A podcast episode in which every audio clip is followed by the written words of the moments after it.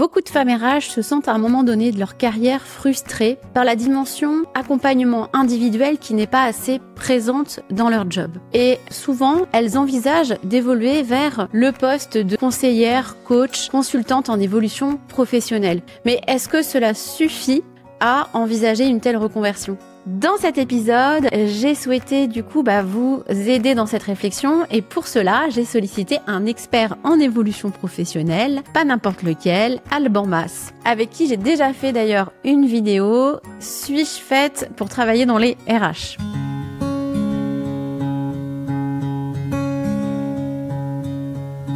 Alors pourquoi Alban Mas? Parce que j'adore son approche qui est non conventionnelle et pragmatique. En fait, il va vous aider à trouver votre voie via une méthode basée sur l'action. Alors moi, je l'ai découvert à travers son podcast Trouver sa voie que je vous conseille vivement d'écouter parce que ces épisodes sont vraiment géniaux. Il publie en fait chaque semaine un épisode qu'il euh, diffuse en direct en fait. Je vous mets bien sûr tous les liens en description. Et donc moi, c'est Julie Souchard du cabinet Essentiel. Je suis coach professionnel accrédité ICF et praticienne Soul Coaching certifiée. J'accompagne les femmes RH et les personnes hypersensibles à prendre confiance en elles et à se sentir bien dans leur vie pro et perso. Merci Alban d'avoir encore une fois accepté mon invitation pour réaliser cette vidéo et je vais commencer par te demander déjà de te présenter rapidement s'il te plaît.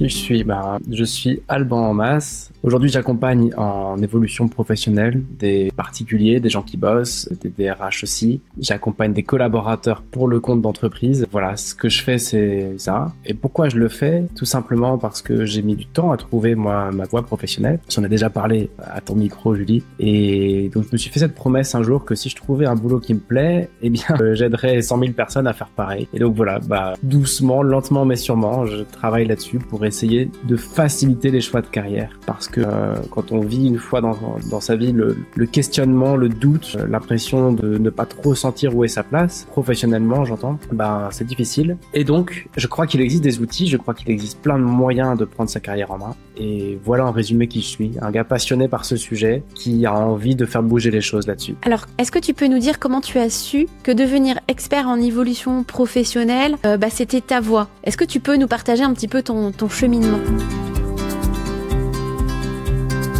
Alors ça, c'est une question qui nécessite du temps pour y répondre, parce que c'est un discernement qui a nécessité du temps. Et comme bien souvent d'ailleurs dans nos vies, j'ai l'impression que ce qui est durable, ça s'est construit lentement et que ce qui se construit rapidement ne dure jamais bien longtemps. Et moi, ça fait pas euh, exception à cette règle-là, mon histoire. C'est qu'au fond, je me suis toujours cherché et j'étais tellement paumé, j'ai même tellement touché le fond euh, quand j'avais 25 ans et que je devais commencer à bosser, que euh, j'ai commencé un peu une double vie au fond. Une première vie plutôt visible, la partie visible de l'iceberg, qui était bah, d'avoir un boulot, donc un boulot de vendeur, de marketeur, puis de manager et de directeur. Et puis à côté, j'avais cette double vie de, de creuser cette question-là, comment on fait pour, euh, pour faire les bons choix pro, pour trouver sa place? Et donc, j'ai fait ça pendant une dizaine d'années, à lire énormément de bouquins, notamment des livres américains et canadiens. Je trouve qu'ils ont toujours un, coup d'avance sur nous là-dessus. Et donc, je me suis auto-formé, auto-documenté et j'ai fini par constituer une méthode. Et donc, j'avais deux vies en une, quoi. Une de mec paumé qui se cherche et puis une de, bah, de,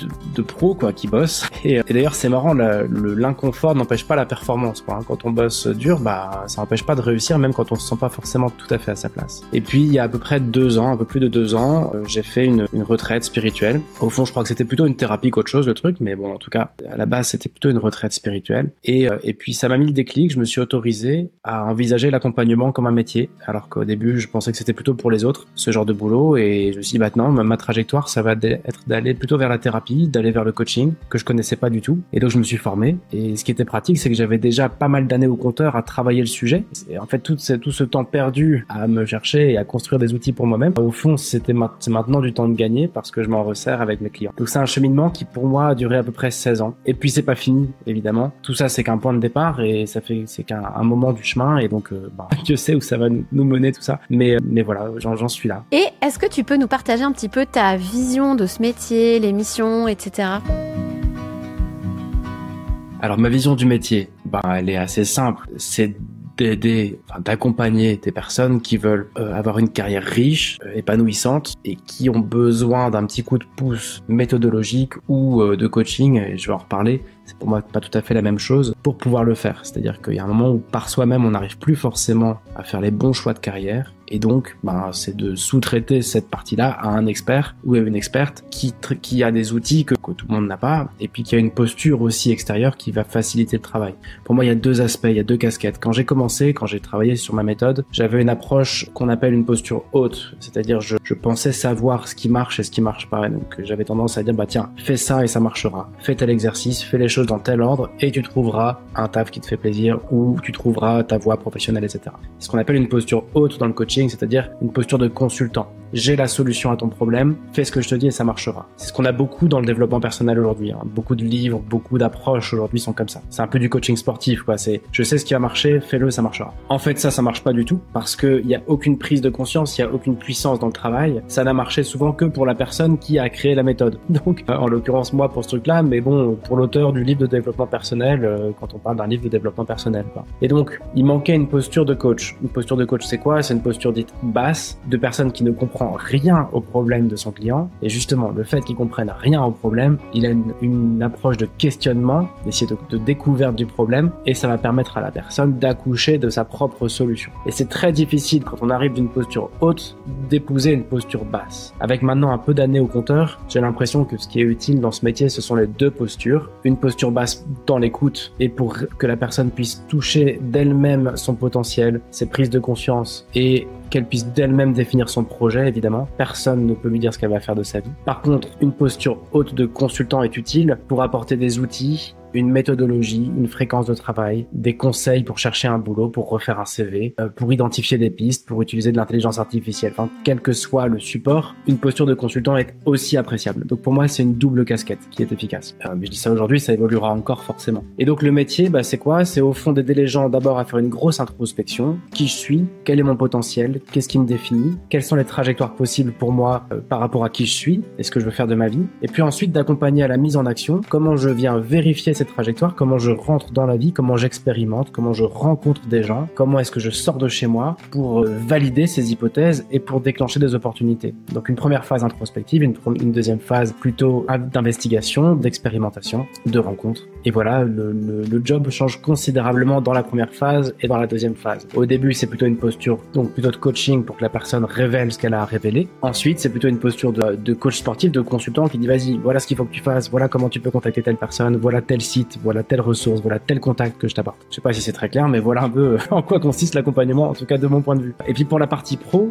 eh bien en fait c'est tout simplement d'aider les collaborateurs ou les équipes à savoir ce qu'ils veulent faire de leur vie pour que leur manager puisse mieux les manager, tout simplement. Euh, que ce soit un CEO, un DRH, un manager, bah en fait la plupart d'entre nous on n'est pas en mesure de savoir ce qu'on veut faire. Donc comment est-ce que nos managers pourraient nous piloter sachant que nous-mêmes on ne sait pas ni ce qu'on vaut ni ce qu'on veut. Et bah là c'est une posture de neutralité que j'aborde, enfin que j'adopte pour faire germer ce projet de vie, ce projet individuel d'une personne, et qu'ensuite l'entreprise puisse essayer de composer avec pour fidéliser les équipes et puis pour transformer tout ça en talent. Voilà, mais il faut d'abord faire germer le potentiel. Et à ton avis, quel profil on doit avoir pour s'épanouir dans ce poste?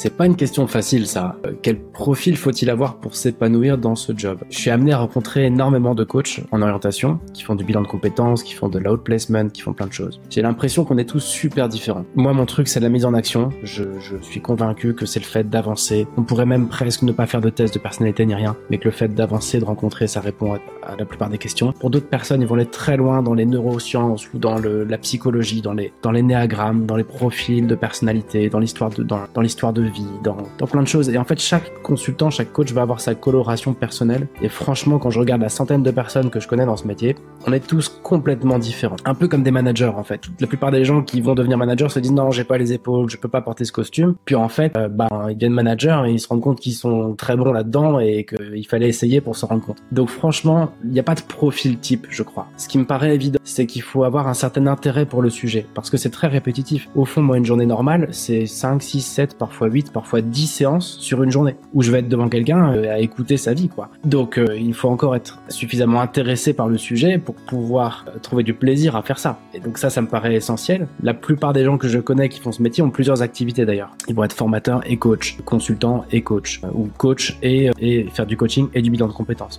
Moi, je, je, fais de l'évolution pro, donc je suis mono-sujet et je pense qu'il faut aimer, aimer ça, quoi. Faut vraiment être intéressé par le truc. Je dirais que le, le la qualité qui me paraît fondamentale pour ce boulot, c'est une forme d'écoute et d'humilité, puisqu'encore une fois, la performance de ton client va commencer là où toi tu arrêtes la tienne. Donc si tu es là pour l'écraser avec tes conseils, il va pas pouvoir cheminer ton client. Donc ça, je pense que c'est la qualité numéro une, et c'est le plus difficile à mes yeux, d'accepter, de, de, de, pas savoir ce qui, vers où on va, de pas se cacher derrière un outil, de pas se rassurer sur sa propre pratique, mais de laisser l'autre faire son chemin. Il une forme de lâcher prise, de d'avoir suffisamment travaillé son ego pour pouvoir laisser l'autre prendre toute la place. Ça, c'est vachement dur.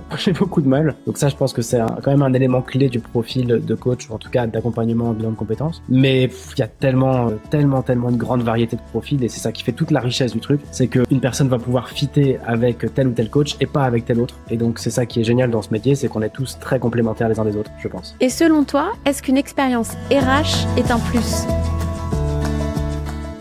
Alors ça, franchement, c'est une très bonne question et j'ai pas du tout la réponse. Je ne connais pas assez les RH pour savoir quels skills sont transposables dans l'accompagnement de carrière. Mais ça me paraît évident que la compréhension des enjeux juridiques d'une boîte, la compréhension des outils de gestion de carrière et surtout, le plus important, les RH que je connais, et toi tu en fais partie, et tous les gens qui te suivent en font partie, c'est des gens qui veulent aider et accompagner. Et ça c'est le cœur du métier, donc évidemment qu'il y a des prédispositions, mais euh, je suis pas tout à fait légitime pour te répondre à cette question. Mon impression sur tout ça, elle est assez clivante, elle est assez euh, marquée, je vois les choses de façon binaire. Je crois qu'on doit choisir son camp. Quand je travaille pour une personne, je suis pas du côté de son entreprise. Et parfois, même si je suis pas d'accord avec ce qui se passe, je vais travailler le projet de cette personne euh, au détriment de la boîte pour laquelle cette personne travaille. Quand je travaille pour une boîte, c'est le contraire. Je travaille pour la boîte. Et si je fais émerger le projet de la personne, c'est pour la performance de la boîte. La personne est au deuxième plan. Et ce que je crois, c'est qu'on peut pas faire les deux. On doit choisir son camp. Quand j'essaie de faire les deux, ça marche pas. Je suis dans une, je suis dans une sorte d'entre-deux bizarre où j'essaie de ménager la chèvre et le chou. Et j'ai le sentiment que le, le, la difficulté que rencontrent les RH aujourd'hui, c'est justement cet entre-deux là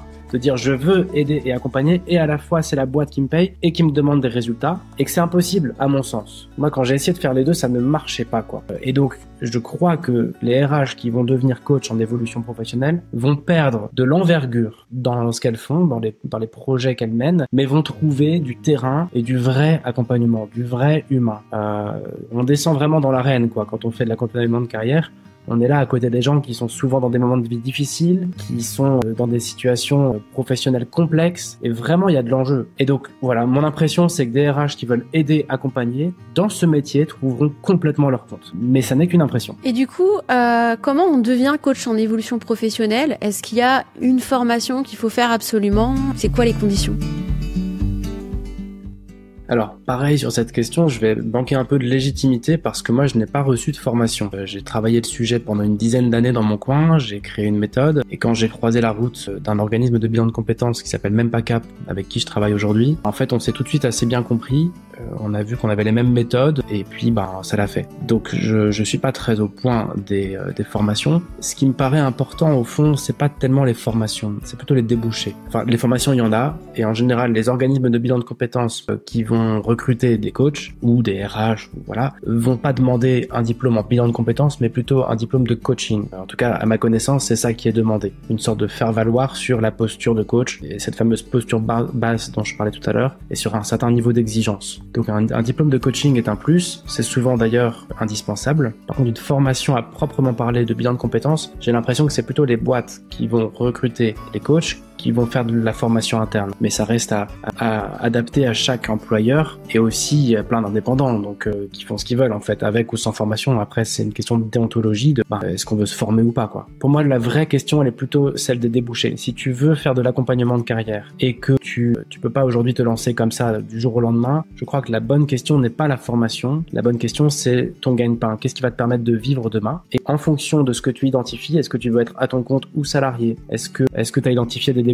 dans tel ou tel secteur, dans telle ou telle façon de faire. En fonction de ce que tu as trouvé comme débouché, là, tu pourras te former pour atteindre ça. Mais il y a un peu un miroir aux alouettes dans le coaching actuellement qui consiste à croire que quand tu as un diplôme de coach, tu auras des clients. La réalité, c'est que quand tu un diplôme de coach, t'as pas du tout de clients. Ça ne change rien par rapport à avant ton diplôme. Même si ça prend six mois à obtenir et même si tu bosses dur, quand tu as ton diplôme, tu es encore à la case départ. Et donc, je crois que ce sont deux choses différentes. Qu'est-ce qui va te permettre de gagner ta vie et qu'est-ce qui va te permettre d'apprendre ce métier? J'aurais tendance plutôt à commencer moi par défricher ce qui va te permettre de gagner ta vie et du coup te former pour obtenir ça plutôt que de te former et après de te retrouver à devoir bosser, devoir gagner ta vie et tu sais pas forcément comment. Ça n'est qu'un avis évidemment. Et enfin, une dernière question parce que c'est quelque chose qui revient très souvent, c'est est-ce qu'on peut gagner sa vie en étant euh, bah, justement coach, consultant, expert en évolution professionnelle? Alors ça, c'est encore une très bonne question, surtout en France où l'argent est tellement tabou et c'est tellement dommage parce qu'on a besoin d'argent pour vivre. Et surtout quand on envisage de se reconvertir ou de changer un peu de carrière, c'est tellement embêtant de ne pas savoir combien les gens gagnent. Donc, je vais essayer d'être transparent ici pour apporter un maximum de réponses. Premier euh, élément, oui, on peut vivre du conseil en évolution professionnelle. Il faut différencier le bilan de compétences qui va passer par le CPF, du métier de CEP, donc le conseiller en évolution professionnelle. Il peut aussi y avoir des boulots publics. Je pense par exemple à ce qu'on appelle SP, SPIP. C'est, enfin, en gros, je connais pas exactement l'acronyme, mais c'est les personnes qui vont faire de la réinsertion en milieu carcéral. Il y a le milieu de l'insertion, enfin, il y a plein de choses. Donc, que ce soit associatif, que ce soit en tant que fonctionnaire, que ce soit sur des contrats semi-publics, que ce soit soit en tant que freelance, que ce soit en tant que salarié, oui, on peut vivre de ce métier. Pour moi, le truc dépend quand même beaucoup du CPF. C'est-à-dire que le jour où il n'y a plus de, fonds alloués à la formation continue et au CPF, bah, c'est un peu compliqué pour tous les coachs en évolution professionnelle quand même. Parce qu'on vit quand même beaucoup grâce à ça. Les gens sont pas prêts à investir sur leur carrière, sauf si c'est financé par des OPCO ou par du CPF. Donc, enfin, par des OPCO pour les entreprises ou par du CPF pour les particuliers. Donc c'est quand même, on a une épée de Damoclès au-dessus de nous, mais euh, on peut vivre, on peut facilement gagner. Euh, si tu fais du bilan de compétences, tu peux facilement gagner 2000, 2500 euros en faisant ce métier-là. Moi, mon objectif, il est de d'essayer de viser 5, 10 000 euros de chiffre par euh, par mois pour gagner entre 4 et 6 000 euros de, de chiffre net par mois. C'est ambitieux, j'y suis presque. Et mon point ici, c'est un point un peu philosophique sur cette question de l'argent. Il existe plein de rémunérations différentes. Je connais des coachs qui gagnent énormément d'argent, d'autres qui ont vraiment du mal à vivre de leur métier. Et je crois que on a tendance, quand on veut se reconvertir, à se tromper de façon de calculer le truc on a tendance à raisonner en qu'est-ce que je peux perdre. Je suis aujourd'hui DRH, RRH, assistant RH. Voilà, aujourd'hui j'ai mon poste corporate. Je sais que je vais perdre un peu au change si je pars dans le social ou si je pars euh, en tant qu'indep. Et voilà. Et la question qu'on se pose tous, la question que tous mes clients se posent et me posent, c'est je sais pas combien je peux baisser ma rémunération et combien de temps je peux tenir avec une petite rémunération. En tout cas, une plus petite rémunération. Je crois que c'est pas une bonne question à se poser. Moi, j'invite mes clients à s'interdire de baisser leur rémunération. Pour moi, c'est techniquement pas possible avec quatre enfants d'avoir une rémunération inférieure à avant d'être coach. Et donc, eh ben, en fait, je me débrouille. Il faut que ça marche. Et donc, je vais voir des gens qui gagnent entre 4 et 10 000 euros par mois. Parce que je dépense 4 000 euros par mois avec mes quatre enfants et la vie qu'on a aujourd'hui. Et donc, je t'invite à non pas raisonner combien tu peux baisser ta rémunération, mais de combien tu as besoin et comment tu peux mettre en place les choses pour être peu à peu aller vers ce dont tu as besoin. Comment est-ce qu'au lieu de réduire tes besoins, tu augmentes tes revenus? Et donc comment est-ce que tu peux t'entourer de personnes qui vont te donner des conseils pour aller chercher le chiffre ou le salaire dont tu as besoin pour vivre? Et je crois que si tu raisonnes en mode se serrer la ceinture, bah ça amène à de la paresse intellectuelle. Si tu raisonnes en mode aller chercher plus, c'est une vraie invitation à développer les choses, à aller rencontrer des gens et à se bouger un peu. Et c'est très difficile. Moi, ça fait des années que j'y travaille et je suis loin de l'objectif. Mais, mais je crois vraiment que c'est une posture qui invite à l'action. Alors que si tu raisonnes en mode dépenser moins et te serrer la ceinture, eh bien, euh, ça invite à juste faire euh, moins de choses, quoi. Bon, c'est ma philosophie sur le sujet. C'est de se dire, à la limite, autorise-toi à basculer dans ce nouveau métier quand tu as trouvé un moyen de gagner ta vie dans ce nouveau métier et de la gagner confortablement. Peut-être qu'en fait, tu auras un boulot mal payé, mais qu'à côté, tu seras encore RH freelance ou que tu feras des formations ou que tu feras, tu bosseras, je sais pas, tu auras ta petite boîte de quelque chose ou que tu auras trouvé la personne qui a trouvé la martingale et pour qui tu travailles et qui te permet d'avoir une bonne REM. J'en sais rien. Mais je t'invite à raisonner vraiment en te disant je m'interdis de gagner moins et ça va t'obliger à réfléchir autrement. Et voilà, nous avons terminé. Je remercie encore Alban euh, pour nous avoir encore donné son expertise, son point de vue, toujours pertinent et intéressant. Sachez qu'Alban, il peut vous aider vous personnellement, par exemple dans le cadre d'un bilan de compétences, mais il peut aussi euh, vous aider en tant qu'RH car il intervient au niveau des entreprises. Donc n'hésitez pas à le contacter.